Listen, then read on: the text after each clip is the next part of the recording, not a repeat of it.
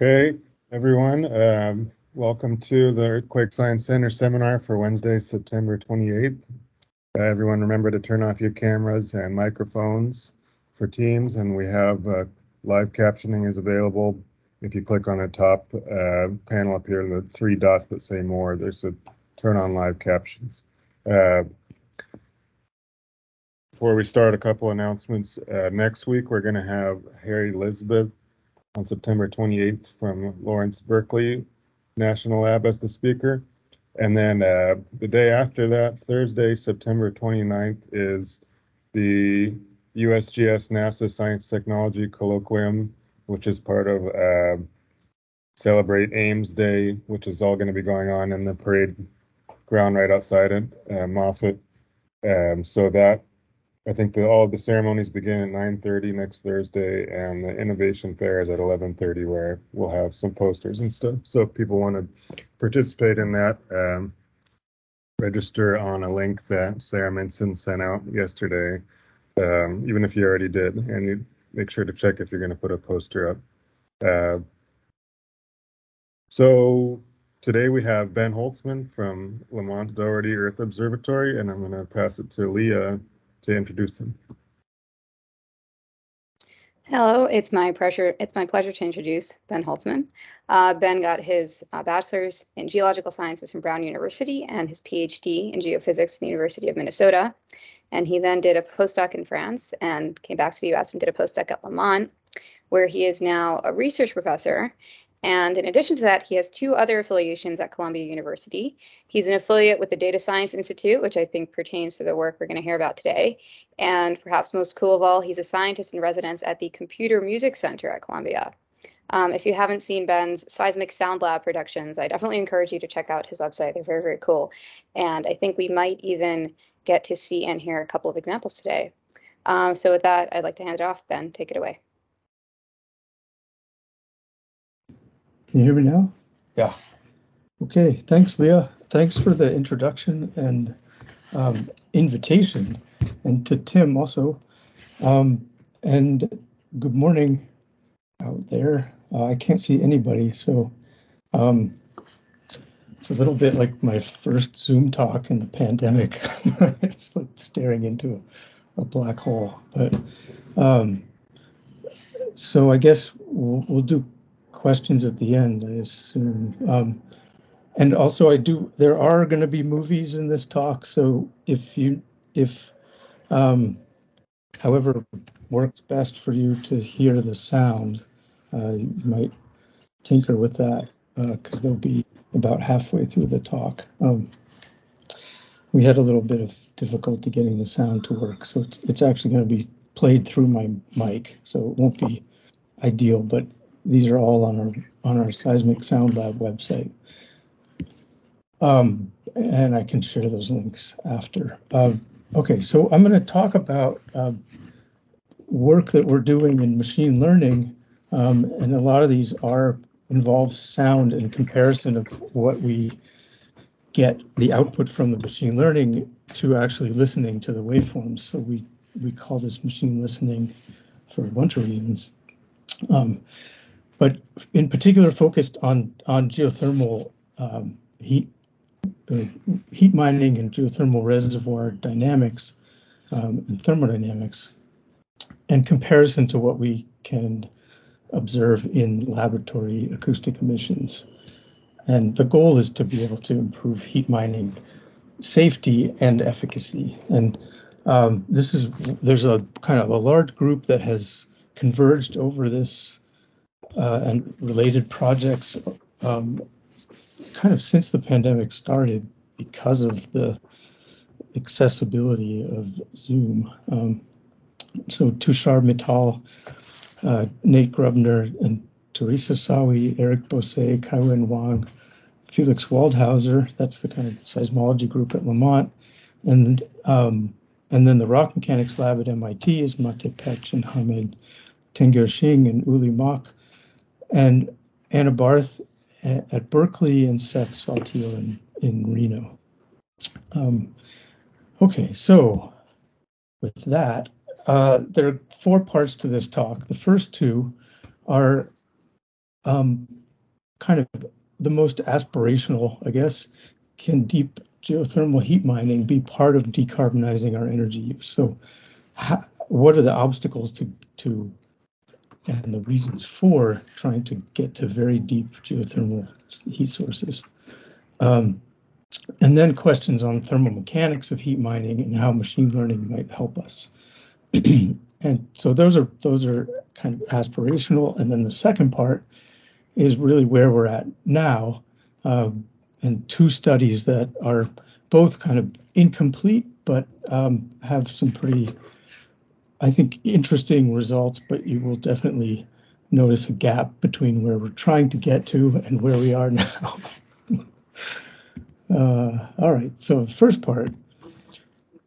Um, okay, so people have probably seen these kind of charts that are produced at Livermore um, that show the energy flow, sources, uses, and um, how much is wasted and how much actually gets used uh, through the U.S. economy. So this is one for 2021, and the coal. I just want to highlight right here. Coal coal produces almost 10 quads, which is about 10 to the 18 joules of electricity. Right, and a complementary map shows the um, shows electricity shows the the amount of CO2 emitted for that for that amount for each energy source. So it's almost 900 million metric tons uh, for those quads of electricity. So what what would if we could replace all of that with geothermal energy, what would that look like? So the geothermal is effectively inexhaustible if we can get it. Uh, CO2 free. And at most current resources are at about 250 to 350 C and produce steam at the surface. There's a new kind of emphasis on ultra hot, um, which is or super hot or you know all kinds of superlatives that people use but 400 to 600 is kind of rock temperature right not the fluid coming out but that's the that's the ideal and um, the main reason is that you can get supercritical fluids out of there that have a much higher energy density than steam. Um, so the you know the the problems with geothermal involve a lot of them involve induced seismicity, and they're ever improving traffic light systems to try to kind of mitigate um, you know turn off the pumps right before as the as the seismicity rate and magnitude start to climb. Um, and those are getting better. But the main problem really is is that it can be very hard to control uh, and to control fluid flow, produce cracks. So, it involves multiple boreholes, um, ones that are that where cold water is going down, and others where the heat source is coming up, and connecting those with fracture networks can be high risk. So if it's high risk, not not safety wise, but just you know the uncertainty of whether you'll be able to produce those and enhance geothermal systems, um, then how much you know how, how much fluid we lost and things like that. So there's a there's a financial risk that's kind of limiting the uptake of geothermal right now. There's a lot of exciting ideas coming in the kind of private and university uh, sectors. Um, and national labs. And so, um, okay, so a lot of this, there's an interesting push to get to high temperatures in Japan. Um, and so this is a recent paper. Uh, they have a big project called the Japan Beyond Brittle Project. And this is a recent paper surveying six of the hottest uh, geothermal resources that are active in the world. Um, the geysers in Northern California, up in Lake Lake and Sonoma County, is um, is the largest active one in the world. Um, and one part of it is particularly hot, and that's what I'm going to talk about later. But that produces about a gigawatt of power, which is 10% of the U.S. production. So um, the this is what the, the, the, sources that they're targeting in Japan look like, where they have solidified plutons, um, and they're, the tops of those are these kind of impermeable um, layers with permeable zones underneath, and that's where the, the supercritical fluids are. So they're trying to get down to there. A fossilized system, uh, I, I, walked around this uh, this summer um, in the Sierras. Uh, there's a Sierran granite that it's intruding into Cambrian sediments, marbles especially, and you get these kinds of dense crack networks. So this is the kind of thing. These aren't all open at the same time, but there's a lot of very hot fluids that are pulsing through these crack networks, and that's the kind of system that we're studying. So it's really a, a high temperature uh, fracture mechanics problem. All right, and I want to just start with some very quick calorimetry to motivate um, this this problem. So if we just ask how much energy we could get out of a high temperature system or from a geothermal system, how much would we need to replace all that coal? So the first law, uh, we're going to ignore the work. This is change in heat and change in work, right? So calorimetry is just the work. And there's a little factor in here. This is all based on that on a on a model in that in that um, paper I just showed. There's a a little factor here called the efficacy of extraction. Actually, I I called it that. Uh, that's not in the paper. The so we need to know the mass of the reservoir and the initial and final temperatures. And those are different for low and high temperature systems. Okay. And then the power generated is just approximated as change in heat over time. So let's say we're going to think about a 30 year reservoir, um, and that'll give us an estimate of the power. And this eta is the efficiency of generation. All right. So in kind of current methods and efficiencies, we would need about 110 kilometer diameter volumes, two kilometers thick, at about 400 C to replace all that coal. And with a with a 400 to 600 degree target, at 600 degrees, we'd only need 10 of those. Um, so that's that's 10 kilometers imposed on Manhattan. Uh, it's pretty small. 10 of those would replace all of the all of the, the coal production in the U.S. Right. The the you know there are lots of numbers to play with here, of course, but but the the point is the the efficacy of extraction number is is is wide open, and that's something that a lot of effort um, is going into improving. And the, the better we can do that, the, the better we can fix all of these problems, really. So that's what this talk is about: is how do we, how can we understand what's actually happening in the in the reservoir, um, primarily in this talk by listening or looking at the seismic and acoustic data. Um, but other data will also be very valuable. All right, so, so how do we go beyond calorimetry then? Right. So in an actual geothermal reservoir, the work is is very important. Um, and also, it's an open system. So at equilibrium thermodynamics is not really is not really that that powerful for understanding this problem. It really is a is a, a non-equilibrium, irreversible process kind of kind of system.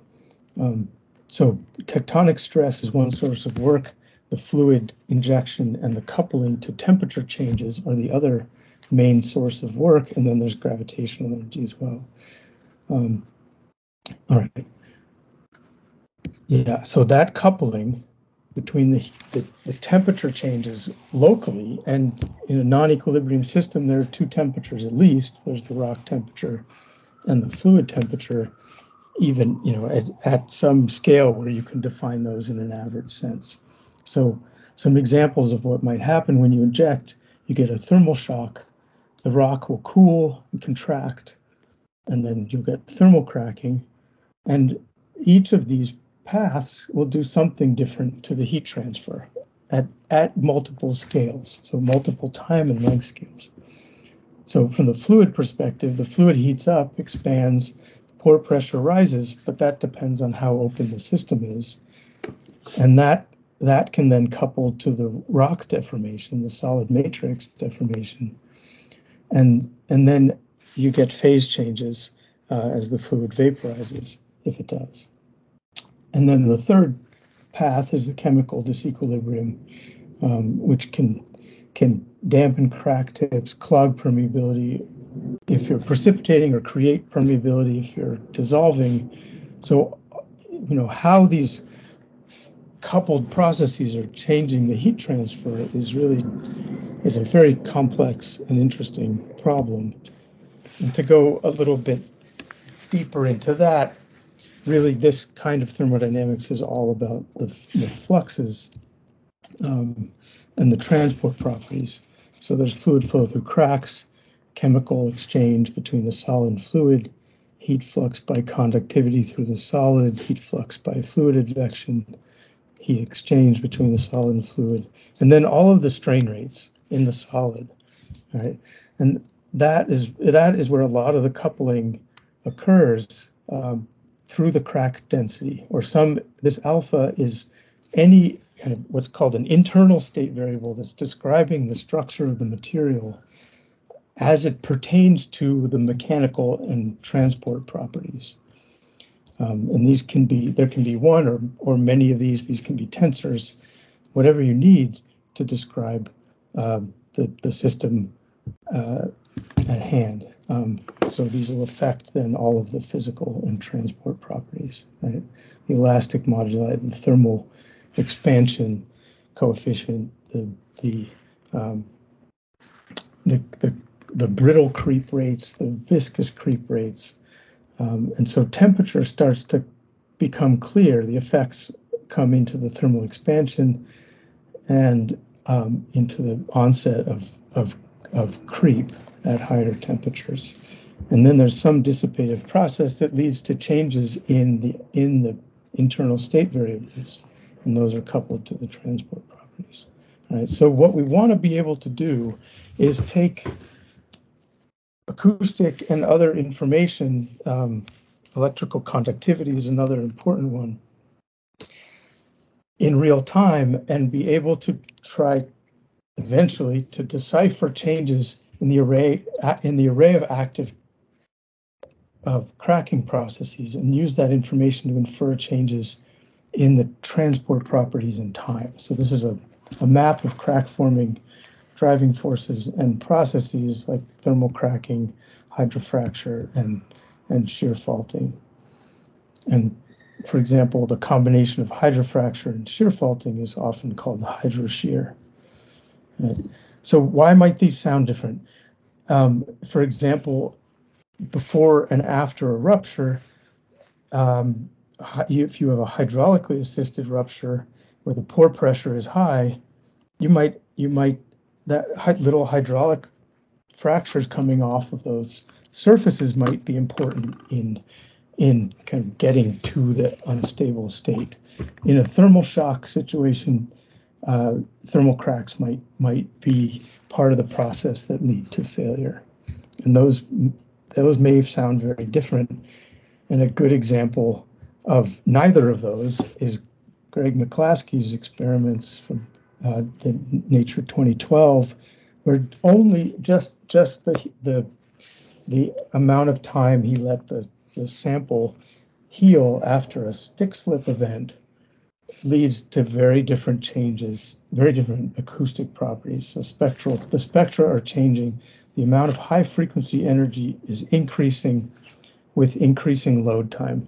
So as those as those asperities heal, they are going to release more high high frequency energy as they as they rupture. So that's the kind of thing that that a lot of this um, idea is is based on that we should be able to associate these these acoustic signatures uh, with different processes.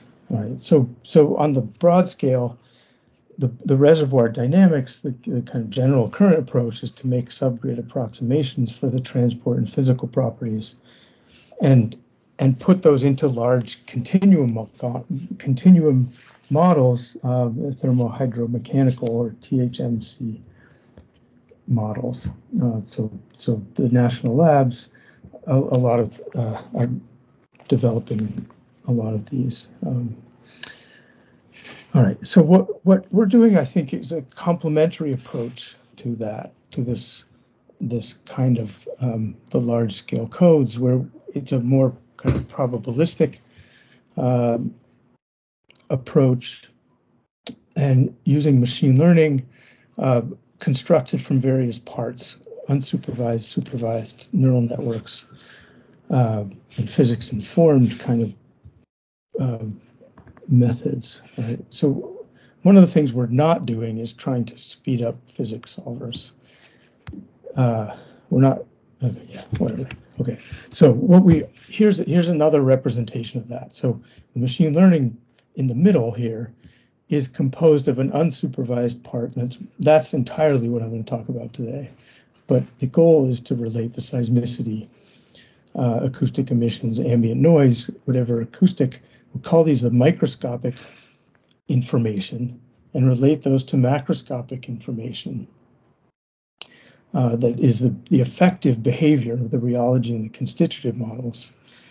And, and um, the thermodynamic state is, is something that we cannot measure locally, but is a way of, of constructing the energy balances that would, that would uh, constrain the, the supervised parts of this of this process. Right. Okay, so for the rest of the talk, I'm just going to focus on the unsupervised learning. Right. Um, okay, so similarity. A lot of this is based on the the idea that we can quantify the similarity and differences between waveforms or between noise packets um, so a kind of standard representation and analysis of waveforms, there's some filtering step.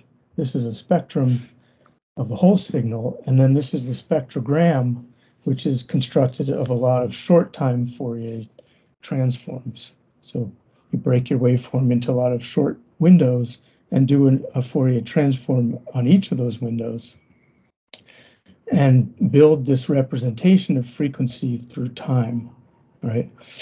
Um, but then there are a lot of ways of quantifying the differences or similarities between each of these. So you can you can do what's called Euclidean distance, which is just a pointwise a pointwise dif- difference between um, between two signals of the same shape, and and you can do that on the waveform on the um, on the spectra or the spectrogram, or what I'll show you in the next sections, which is our approach called SpecUFEx. Um, oh, I forgot to put the link in.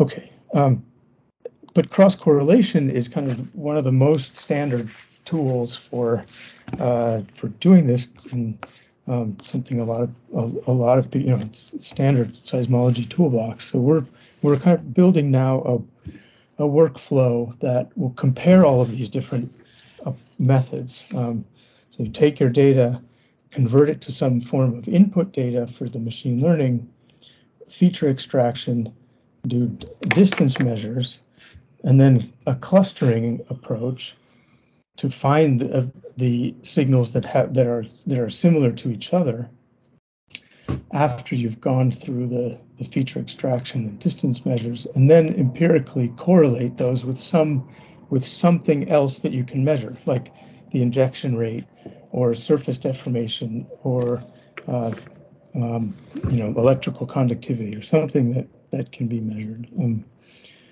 all right. So what I'm going to show today mostly is the red path, where we take the waveform, calculate the spectrogram, perform uh, the feature extraction with SpecUFEx, which I'll show you in a second, Euclidean distance, k-means clustering, and then correlations to physical uh, physical aspects or attributes of the earthquakes. And we're also going to take this path and listen to the listen to the seismic data. Okay, so SpecUFEx um, is a process uh, that was developed for speech recognition um, um, and music information retrieval. You take the spectrogram, you perform what's called non-negative matrix factorization, pass the output of that into a hidden Markov model, and then calculate these fingerprints. So the non-negative matrix factorization takes the large number of spectrograms and decomposes them into this dictionary, which is there's one dictionary for the whole data set that's learned. So this is the learning process is to essentially discover this dictionary that is a minimal representation of of the features that are l- little distributions of frequencies. So the bottom, the the bottom, the the the axis x-axis here in this matrix is the number of the feature, and the y-axis is the frequency. And so these are just the little the little bits of information that you need to reconstruct each spectrogram. So you get one dictionary and then one activation matrix to reconstruct each spectrogram. So the activation matrix is a reduced, is a, a dimensionally reduced representation of the spectrogram. And essentially, we're leaving behind the dictionary. So we're we're we're extracting more subtle information with each of these steps more subtle information about the differences among the seismograms. Um, and then, so though that large set of activation matrices is then passed into the non-negative, uh, sorry, the hidden Markov model, which then finds, constructs another kind of dictionary with what are called hidden states or T. And the states are frequency features that are co-associated with each other so that that occur together. So instead of instead of an activation matrix matrix that act that shows all of those features being activated you can just show the states that are being activated. Um, so it's a further dimensionality reduction and and a kind of a discovery of of these even more subtle hidden hidden patterns. Right? And then to construct the fingerprint, you do counting statistics on those states and the transitions between each state one to the next. Right? And then we take those fingerprints and calculate the Euclidean distances and then do k-means on those to get the most, find the most similar um, fingerprints to each other. Okay. So the geysers, um, 20 minutes. Okay, so the geysers um, is again on the border between Lake and Sonoma counties. Uh, this is Clear Lake, um, and these red bits here are the power plants, and there's a large number of of seismic stations and other instrumentation up there.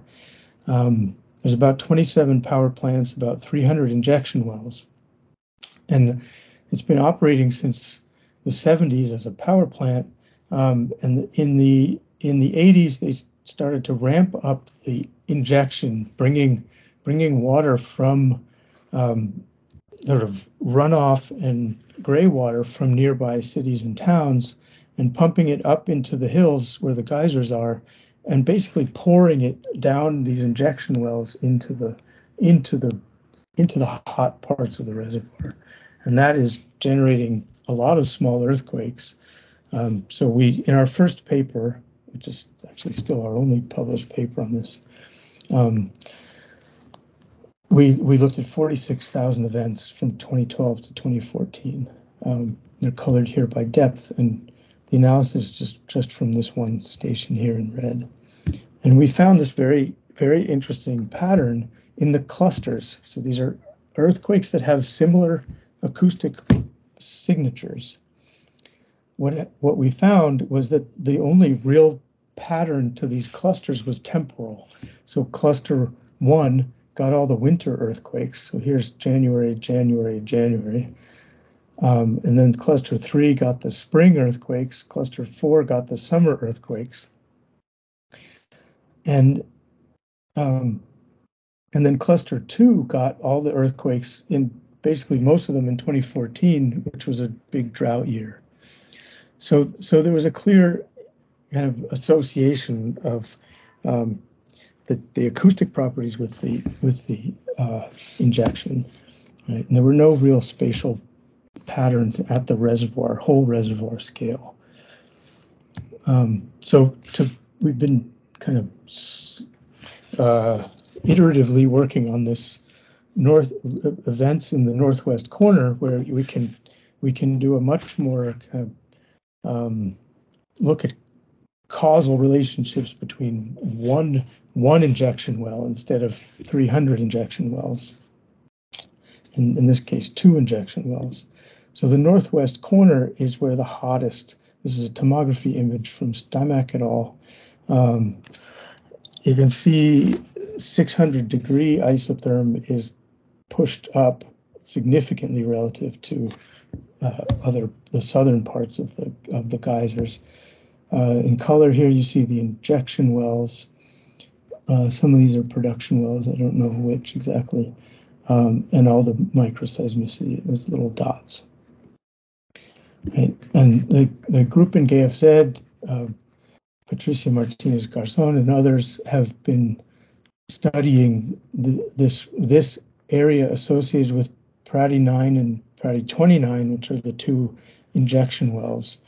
Um, so this is the, the the whole geysers, the northwest corner is the big the big map, and then zooming into this little area here is is what we're going to look at now. So here's the catalog, um, and this is the injection rate over from 2008 to 2015. So you can see Prati 9 was operating the whole time. Prati 29 turned on in early 2010 and turned off in late 2013. Right. Um, this is the process for what we're going to hear in a second. The sounds. There are two sounds. So there's the, the seismic data. Right. So what we do is take each earthquake and take the waveform and in this case, we speed it up into our audible range. So that's, uh, I think, a factor of about 40 or so. Uh, I don't remember exactly if, oh yeah, 40 right there. Um, so these are two different events. And then we stick it onto a, a soundtrack, stick each event onto a soundtrack um, so there are two time scales in this process. There's the speeding up of the actual short waveforms, and then the construction of the whole signal. Uh, so this is, you know, this is um, we're going to hear actually about four, three years in 40 seconds. Um, so if we sped up the direct waveforms direct uh, for that whole time, if we just had continuous signal, it would be much way above our audible range. So we have to do this two-step process. And then the second sound you're going to hear are a series of beeps that are changing in pitch that occur regularly in time, and those are representing the injection rate. So you can kind of, our ears are very good at at deciphering causal causal events or interpreting whether something is one sound is causal for uh, another sound. Um, we use that all the time for kind of safety. Uh, all right. Okay, to assess danger and things. Okay, so here is the first movie. It's actually starting, this is going to be 2009 to 2013. Um, it starts right in a kind of active time. Um, and then you'll you'll see and hear when when Prati 29 turns on, right?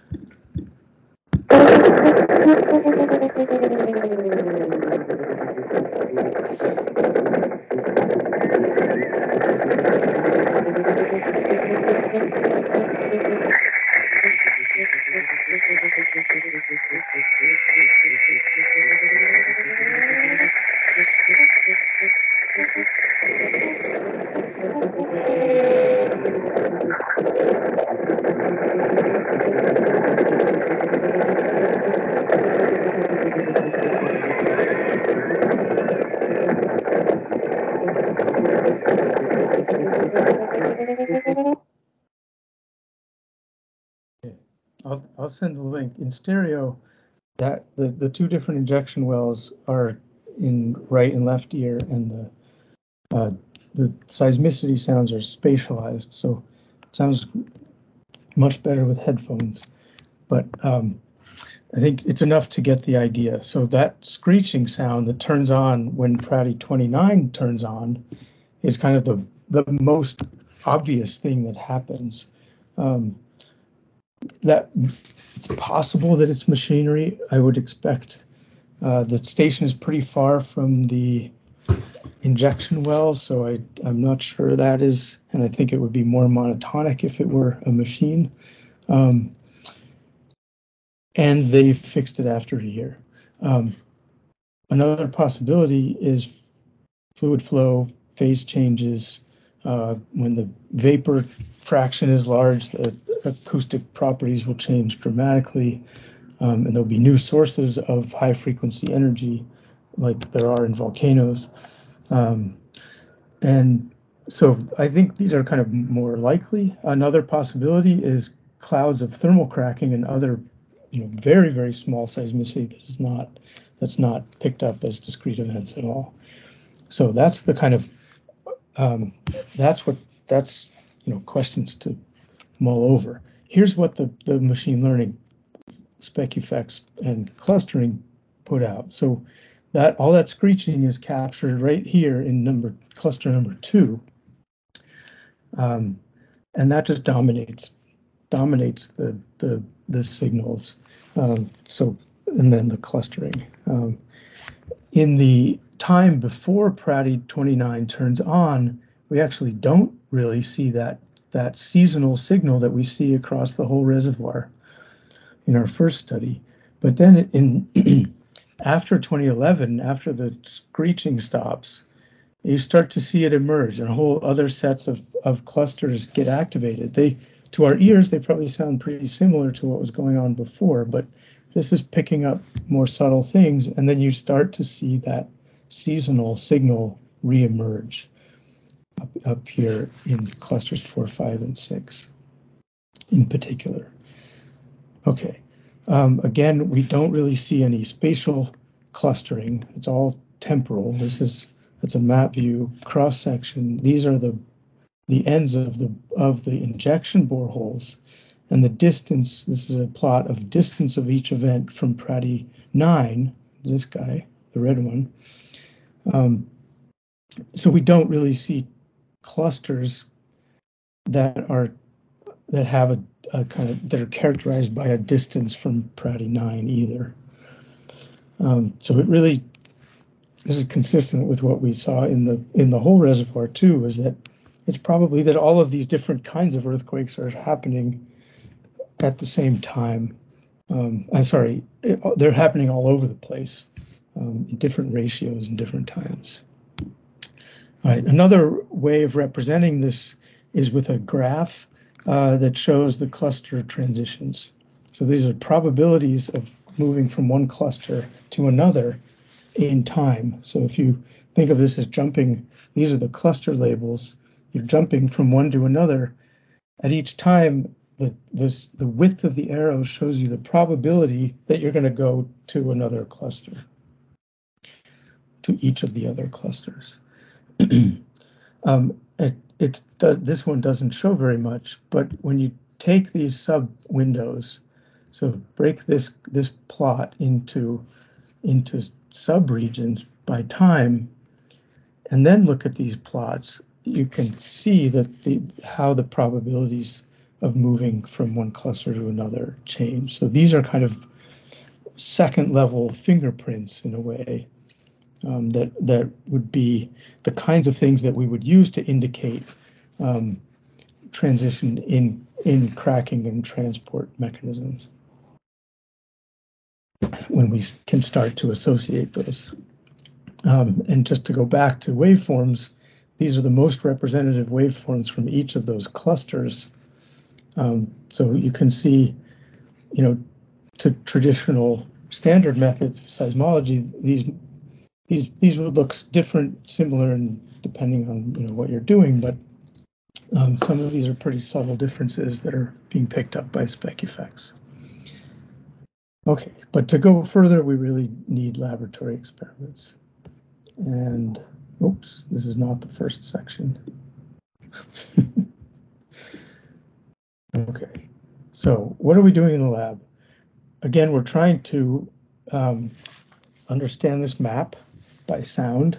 We're starting here. So we're starting with, which is the easiest thing to do in the lab, which is just to take a rock and squeeze it in the at room temperature and listen to it cracking.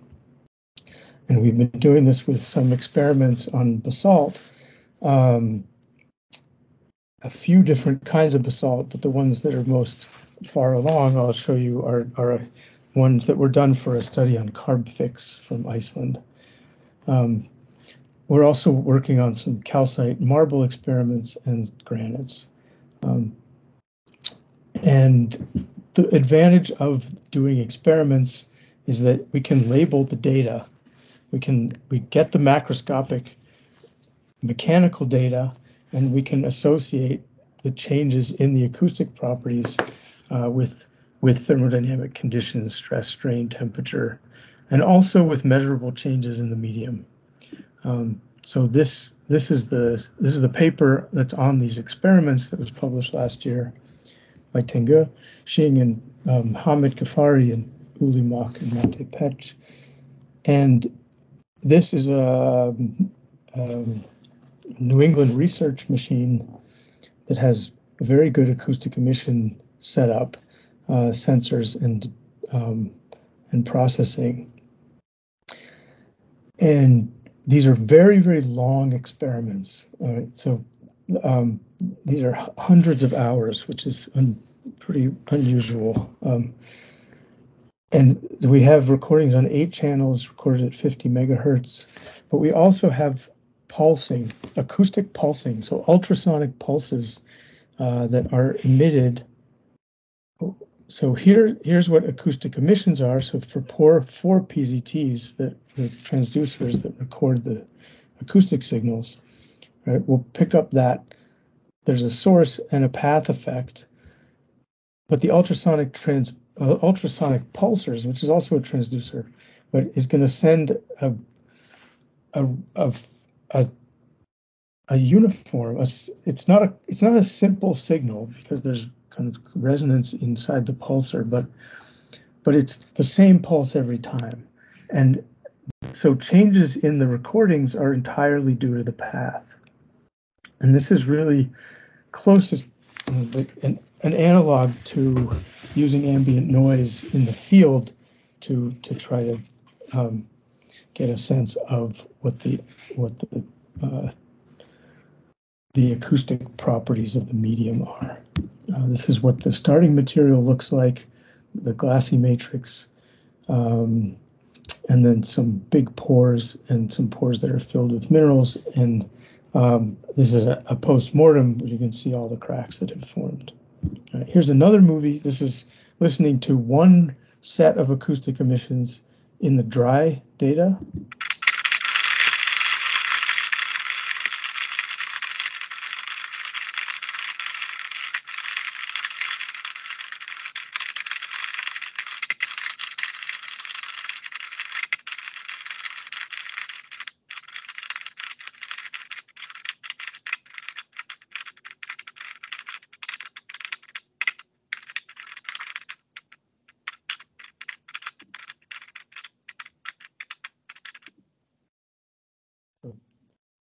That was 30 minutes in 30 seconds, and these are recorded at megahertz, so they're shifted down by about 50 times into our range of hearing. Right? So that was a, a sample with no fluid, and this is a sample with water in it, and this was a much longer time. So this was three times as long, 90 minutes played back in 30 seconds.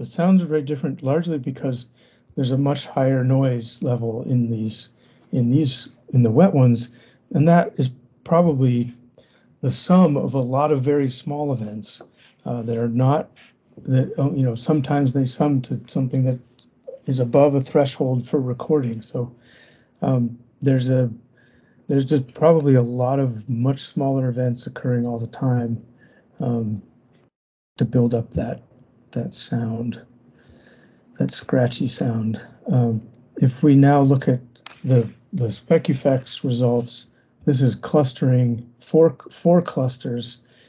Um, so these this is the, the stress in blue and the strain in green, and looking at the whole experiment. Um, we don't really see a clear transition in clusters with time. Um, they're kind of looks like they're mostly rel- fairly equally represented. Um, the ratios at each stress pulse. So every time there's a pulse in, uh, sorry, not a pulse, but a step in in the load, applied load, there's a bunch of acoustic emissions, and in this, in the dry sample, they all occur at the same time. Then, if you zoom in and look at just one of those, you can see kind of pretty interesting transitions between the clusters in in time. Um, so we are looking at more detail at that. If now this is the wet basalt, you can see there is a drift from cluster one at low stresses and strains to clusters three and four at high stresses and strains, and then cluster two is right before the sample fails. So the sample has through going cracks here and it sounds very different. Um, and then if you look at zoom in on one of those, you can see that there are also kind of interesting uh, transitions between the clusters in one of these steps. Right. So, so the PZTs, uh, sorry, the acoustic emissions, um, the variations in the fingerprints may relate to things like crack lengths, crack modes, pore collapse, crack complexity, like the number of micro cracks that are joining up or something like that, crack growth, slip rate. Um, you might think of these as asperity patterns if you want.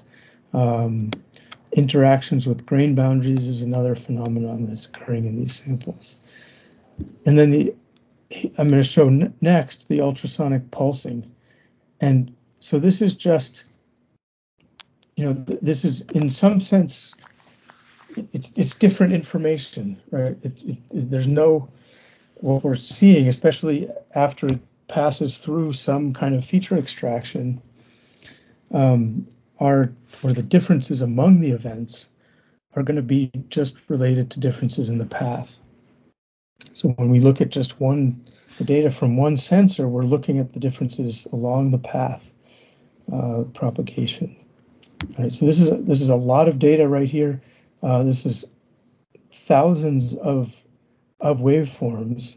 So the, in looking going up, each column starting at at the bottom of this top matrix are the waveforms represented by color. So color is amplitude going up in time or along the time of the waveform going up. So these are all of the waveforms, and you can see the the changes in the arrival times or the, the phases of the big pulses um, with time, um, where the x-axis in both of these is the is is when the pulse occurred. So this is the time over the duration of the experiment.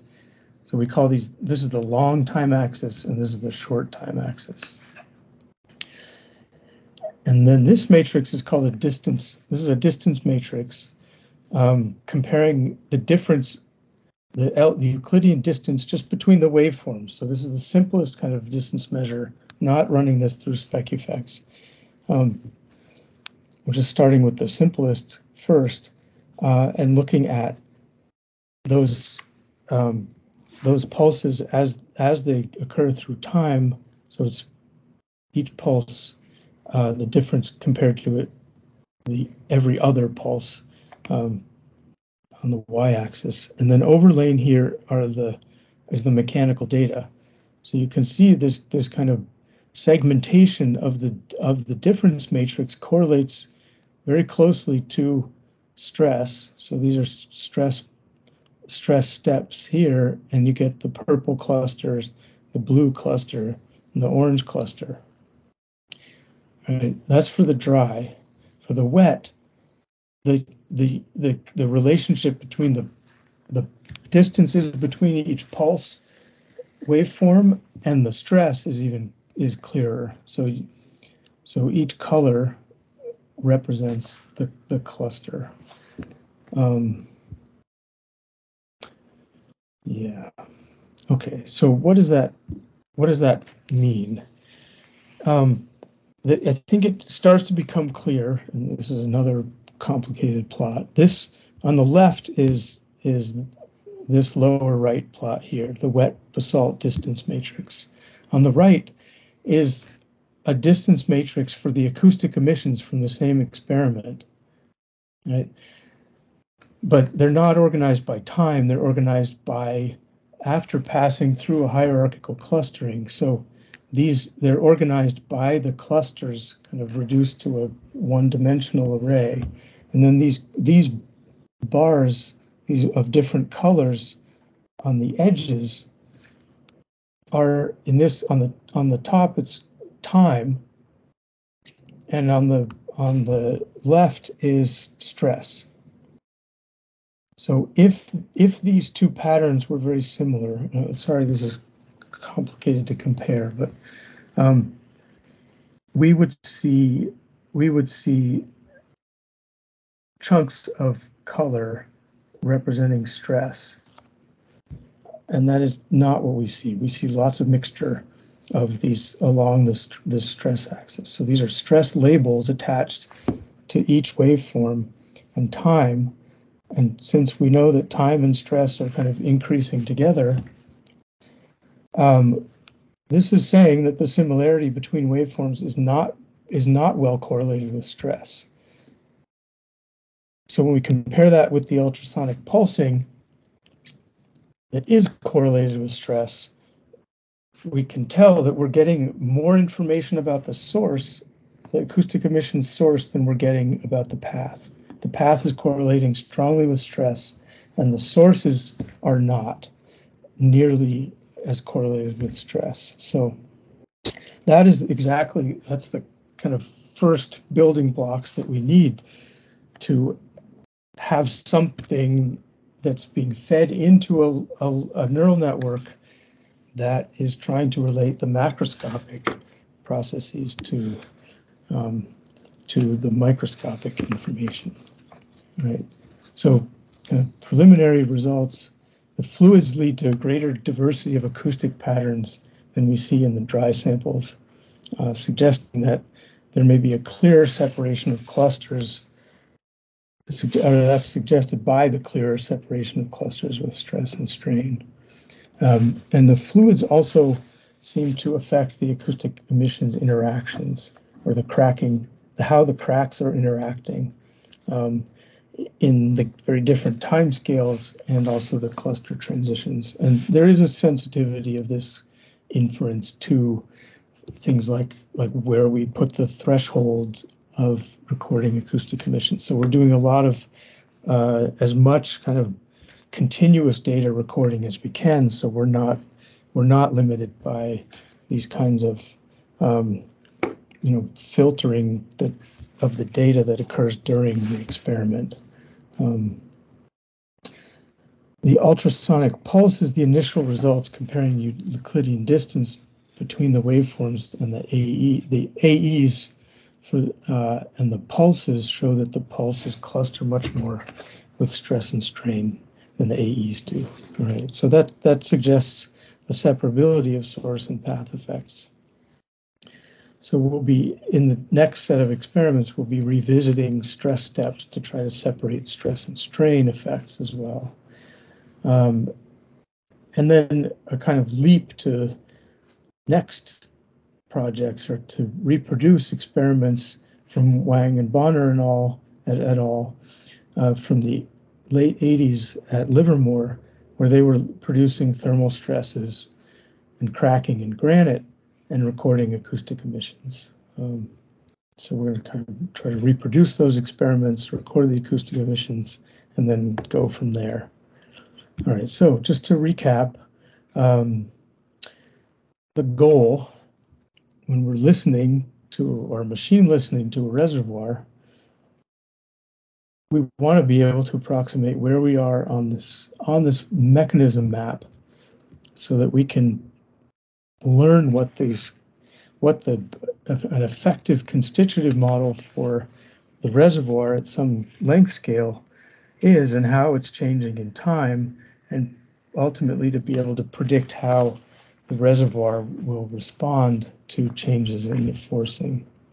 And if we can if we can do this, we'll be able to help build better um, traffic light systems, mitigate seismicity, but also control the balance of thermal and hydraulic cracking and reservoir stimulation to optimize the efficacy of extraction.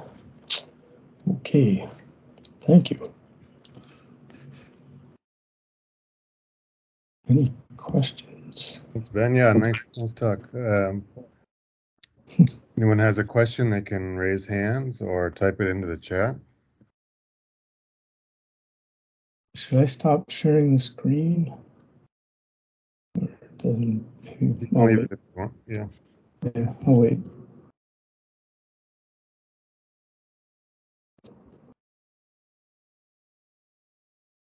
Oh, Sorry that was so long. No problem. We got a few minutes, so, so, any- so no questions?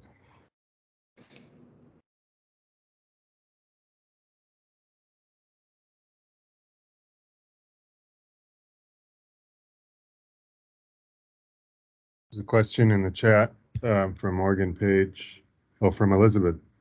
Do the four clusters identified for the wet and dry samples have the same features or are they determined separately? Oh. Um, they're, uh, so they have, they, they are different clusters because their features are different enough from each other. Is that? I'm not, is that, Yeah, that, sorry. Yeah, this is Elizabeth. Uh, yeah, I was wondering basically whether when you did the clustering analysis, if you took the two data sets together, um, Yeah. or whether you analyze them separately, so therefore we can't really think that, say, cluster one of the dry sample is analogous to cluster one of the wet sample. right, okay, definitely. Yes, thank you. Um, yes, we, we do both of those. When we do hierarchical clustering, we basically get a branch that's very high up in the in the hierarchy. That's the separation of the two experiments. And that when we do that, we're learning a single dictionary um, for both. If uh, but but what I showed was learning them separately, and we get more more detailed information because because they're so different from each other. The the the waveforms from the two experiments are so different.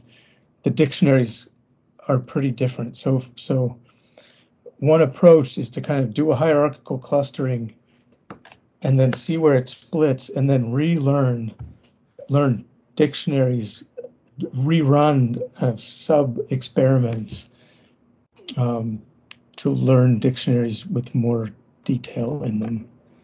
But what I showed was two different dictionaries, so the clusters are not are not uh, cluster one and cluster one from the other experiment are not comparable. Thanks. Yep.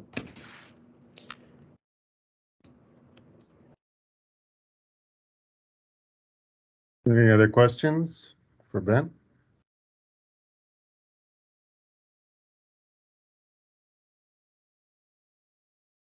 I've got one in the chat.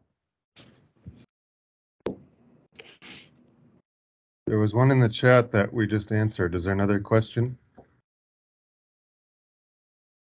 Could you just ask it? Because I don't see it in the chat anywhere. I can't see the chat either. Yeah. Um, I, I just asked a question that the only one I see in the chat is from Elizabeth that she just asked. If there's some, some, I can, I can say it, that I'd like to know. uh, First of all, that it's amazing to me to see what, uh, the sophisticated analyses of fracturing in geothermal areas. I was the second author on the first paper published on micro earthquakes at the geysers in nineteen seventy-two, fifty Oh, wow. years ago. It's just amazing to see how seismology has evolved from our primitive data set that allowed only mere recognition of the earthquakes. I have oh, two, wow. uh, two specific questions. Uh, Okay. one is, how does your term efficacy of extraction differ from the term recovery factor used in the USGS geothermal resource assessments? Oh, that is oh, probably only my ignorance. I um I need to read those. Um, um, and I, so I don't know. I don't know how it's different. I I I just used it in in the context of the very very crude um, um, calorimetry, where it's just it's just a fraction of an of of the total energy that is extracted. That's basically what we called recovery factor. The second question I had, uh, what is the physical explanation for the seasonal variation in the northwest geysers? In other words, why should the rocks at depth be reacting to the change in seasons at the surface? Yeah, I think I didn't say it clearly. The the um or maybe I didn't. I forgot to say it at all.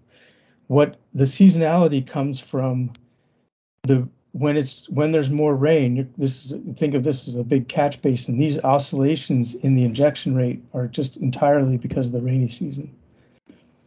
Um, so there's there's just more rain in the winter, and so but there's a there's a delay. So we have done some causality studies to to to like take direct rainfall data on the geysers itself um, versus the injection rate. So there's a lag between the rainfall and the the injection rate. Like there's a little bit of time before that collected like sewer storm runoff drains and the uh, that that to make it up into the geysers. So we didn't see any difference, like nothing that we could decipher um, in terms of a, a a direct correlation or a correlation with a lag between um, kind of local rainfall that might change the the weight of the of the soil or the weight of the shallow crust on the deeper crust or something like that. Um, so it's really, I think it's really just the injection volume, and then whatever as that as that injection rate goes up, um, the there is a there are studies that show that the the the fluid the fraction of fluid to vapor in the in the reservoir looks different based on the attenuation. These are from LBL. Um, so when the injection rate is higher, there's more fluid in the reservoir relative to steam. The steam fraction is smaller, and then it there's a lag, and that starts to heat up and form steam. So so there there's a there's a stress change associated with the change in the injection rate.